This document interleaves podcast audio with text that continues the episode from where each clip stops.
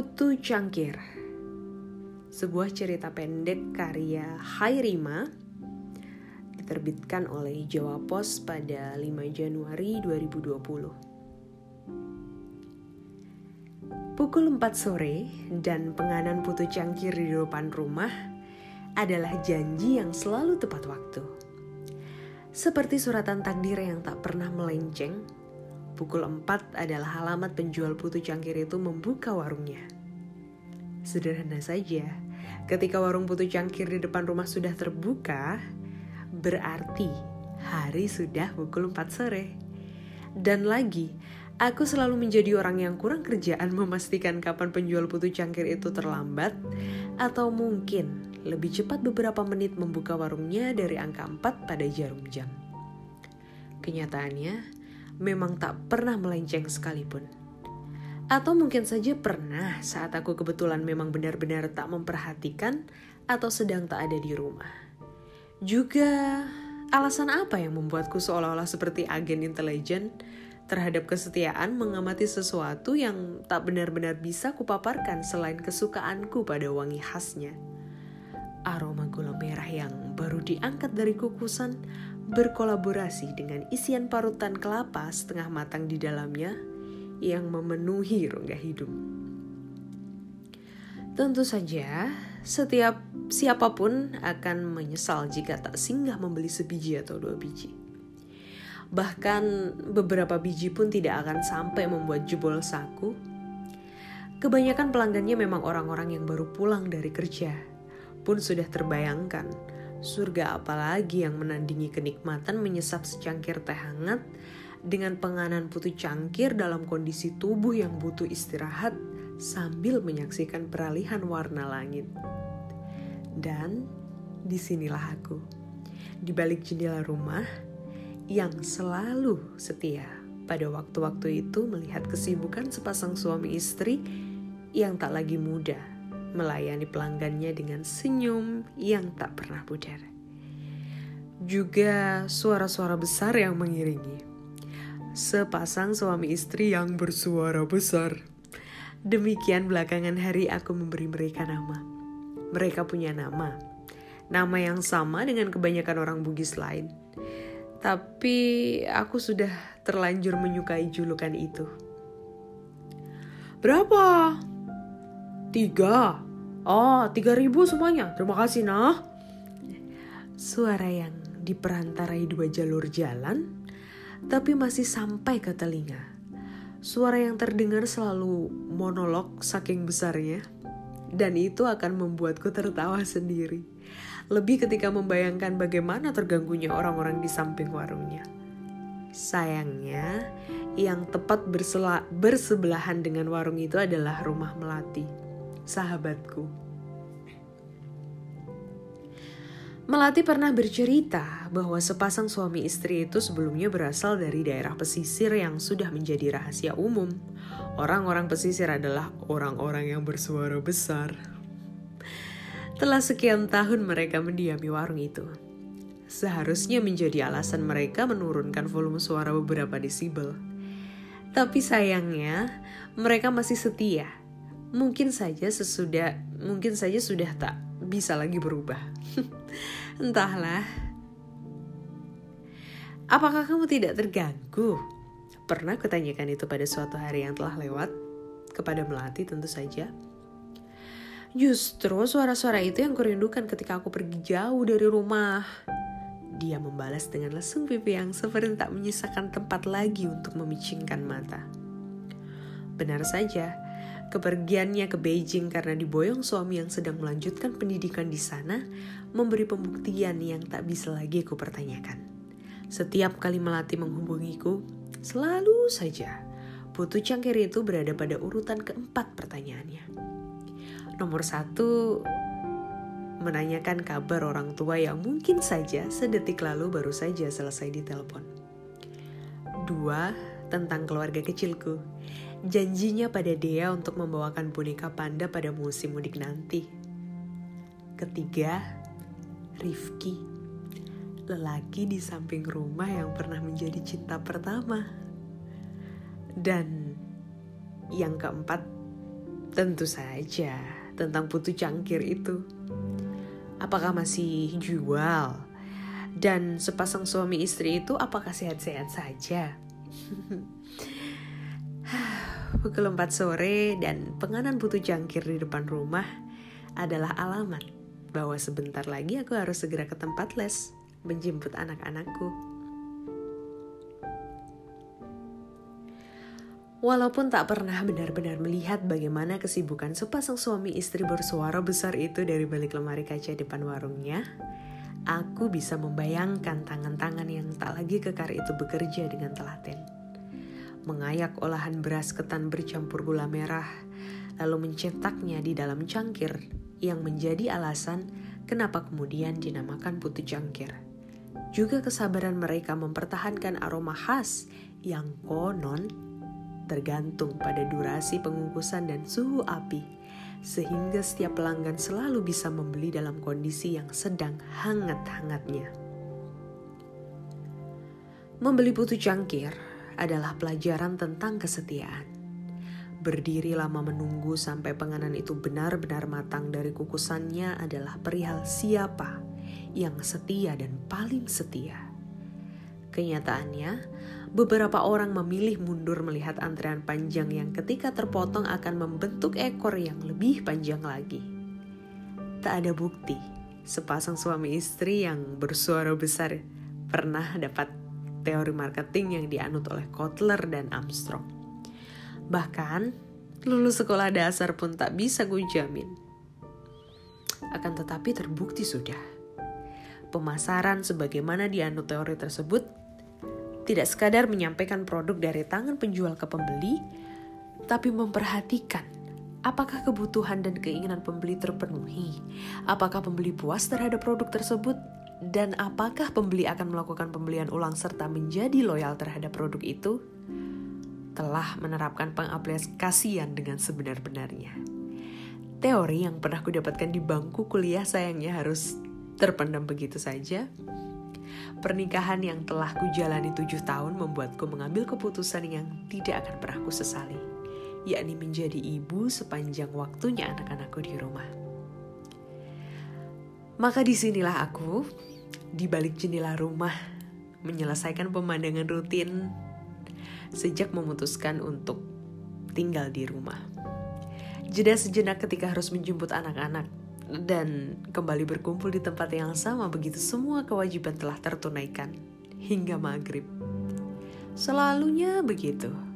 Entah, anak-anak mungkin tak akan pernah tahu bahwa putu cangkir di depan rumah adalah perhatian ibunya selama ini. Demikian pula Amar, suamiku. Tentang Amar, dia adalah lelaki yang baik. Kuakui itu sejak dahulu kala Tak pernah ada konflik yang benar-benar rumit sepanjang pernikahan kami. Hmm, selain satu hal yang nantinya akan kupaparkan belakangan, jika memungkinkan. Perjodohan yang konon disebut-sebut lebih melanggengkan sebuah pernikahan telah kubuktikan bersamanya. Juga, dia adalah lelaki penurut. Begitu aku mengusulkan untuk tetap tinggal di rumah panggung Soraja, peninggalan orang tuaku, rumah panggung dengan 40 tiang yang seluruhnya terbuat dari kayu bayam. Kayu terbaik yang tahan lama dan kuat terhadap serangan rayap. Pun dia memilih mengalah untuk tak membeli rumah di tempat lain ketika kembali kujelaskan bahwa rumah ini akan kami tinggali selamanya. Termasuk alasanku untuk tetap mengenang rumah ini sebagai rumah kenangan dan mempertahankan kekhasan rumah Bugis yang sudah mulai hilang di telan modernisasi. Kami tak pernah benar-benar berselisih paham kecuali saat dia memintaku melepaskan karir sebagai pegawai salah satu perusahaan swasta dulu. Pun pada akhirnya aku harus tahu diri juga ketika dia lahir dalam usia kandungan tujuh bulan dan terpanggil untuk full time memberi asupan gizi pertumbuhannya lagi keputusan yang tak akan pernah aku sesali. Pukul 4 sore, dan penganan putu cangkir di depan rumah juga alamat untuk segera siap-siap menyambut pelengkap separuh agamaku. Amar.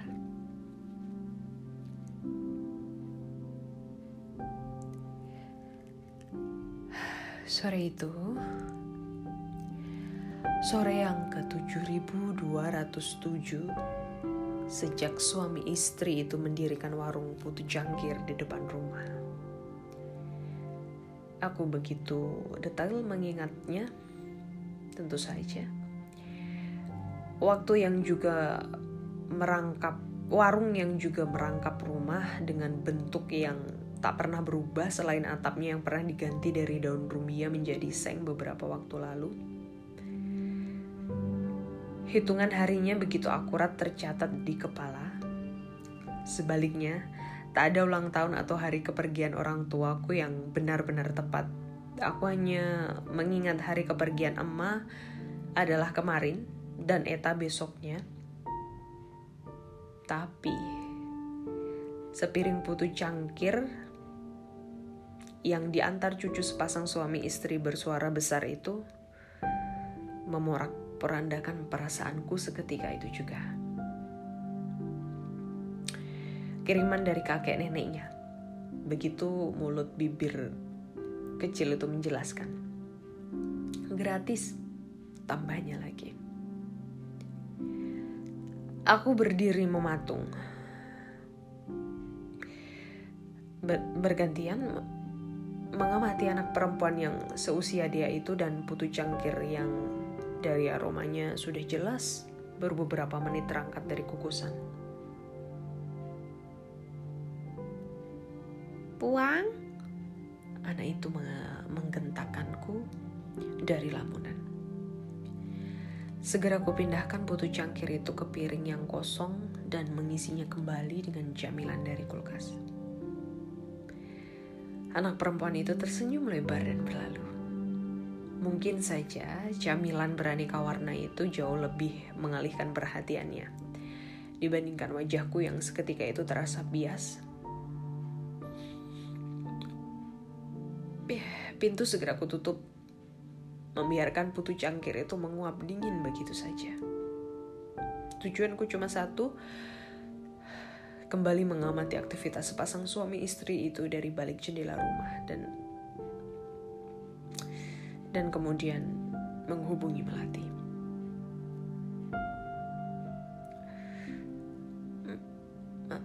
Mereka mengirimiku putu cangkir. Bahkan ada suaraku tidak mampu lagi menyembunyikan getaran yang begitu hebat ketika tersambung dengan Melati. Berarti itu sudah kali kedua sejak kepindahannya kira-kira 20 tahun yang lalu. Suara Melati pun terdengar bergetar. Hening. Dulu, di awal berdirinya, sepasang suami istri itu memang pernah mengirimkan putu cangkir untukku. harus bagaimana, Mel? Kamu harus bagaimana?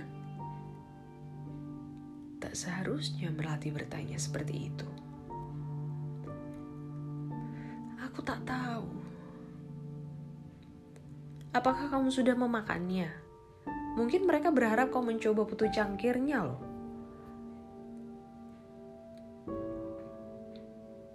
Tapi kamu tahu sendiri, sejak warung itu berdiri, aku tak pernah sekalipun mencicipi putu cangkir itu. Cicipilah, putu cangkir mereka adalah putu cangkir terbaik yang pernah kutemukan. Kau harus memakannya sekali ini saja. Ada genangan panas yang tertahan di sana, di pelupuk mataku. Segera aku tepis dengan bergegas keluar rumah. Pukul 4 sore dan penganan putu cangkir adalah alamat untuk menjemput anak-anak di tempat les. Dan Amar sebentar lagi akan pulang dari kantor. Maka pilihanku membiarkan putu cangkir itu dingin tak tersentuh sama sekali. Hingga malam, Anak-anak maupun Amar bergantian menanyakan dari mana asal putu cangkir di atas meja. Bukan ibu tak menyukai putu cangkir. Ah, memangnya ibu beli putu cangkir? Ibu membeli putu cangkir dari mana? Aku menggeleng pelan. Kiriman putu cangkir dari depan rumah. Dia dan adiknya berpandangan. Amar juga. Aku tahu mereka pun penasaran seperti apa rasa putu cangkir yang konon enak itu. Tapi mereka pergi satu-satu, menghormatiku. Seorang perempuan yang tak pernah sekalipun menikmati putu cangkir warung depan rumahnya.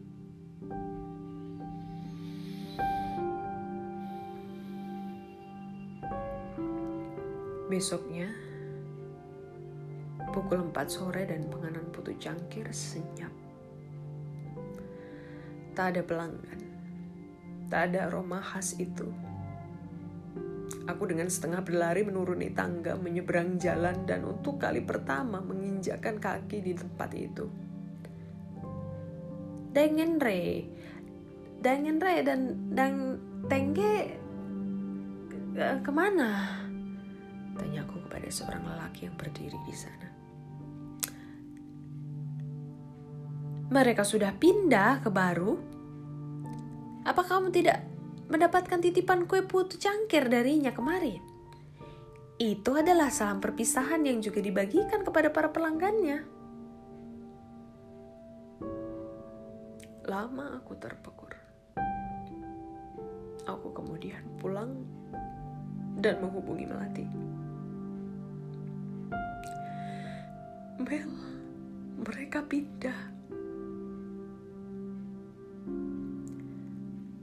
Apakah kamu tidak punya firasat sebelumnya?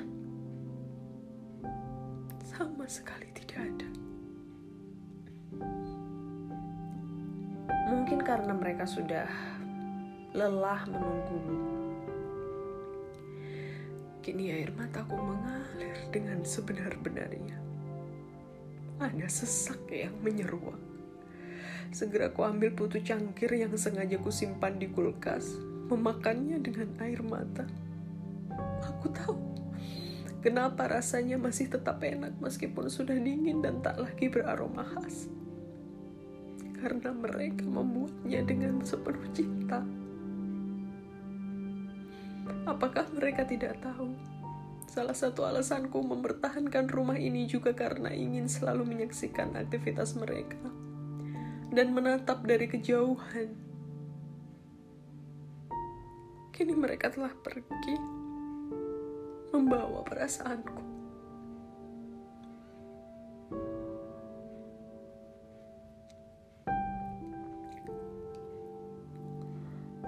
Perempuan di rumah panggung itu selalu jelas terlihat dari balik kaca jendela rumahnya.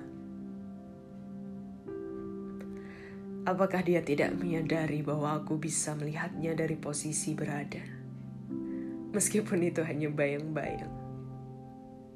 Aku tahu dia selalu berada di sana, mengamatiku, mengamati kami.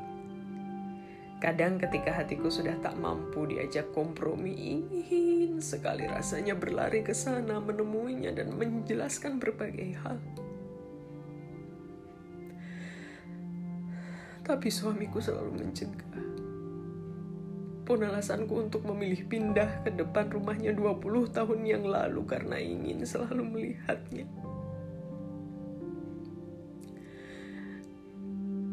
Dia anakku, satu-satunya anak perempuanku. Anak yang diadopsi bangsawan di daerah ini saat usianya masih 10 tahun. Telah lama kami saling mengetahui. Seperti janji yang tidak pernah terikrar kami memilih saling menutupi. Dia masih butuh waktu untuk menerima segalanya mungkin. Dan aku yang lebih baik memilih pergi, membiarkan hidup tanpa bayang-bayang orang tua kandungnya. Pada akhirnya dia akan mencariku tentu saja. karena rindu. Entah keyakinan dari mana yang membuatku seteguh itu.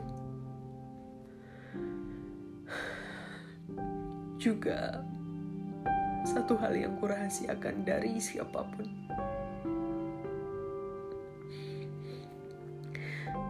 Dia anakku bukan bersama suamiku yang sekarang, melainkan dari lelaki lain. Ayah angkatnya sendiri.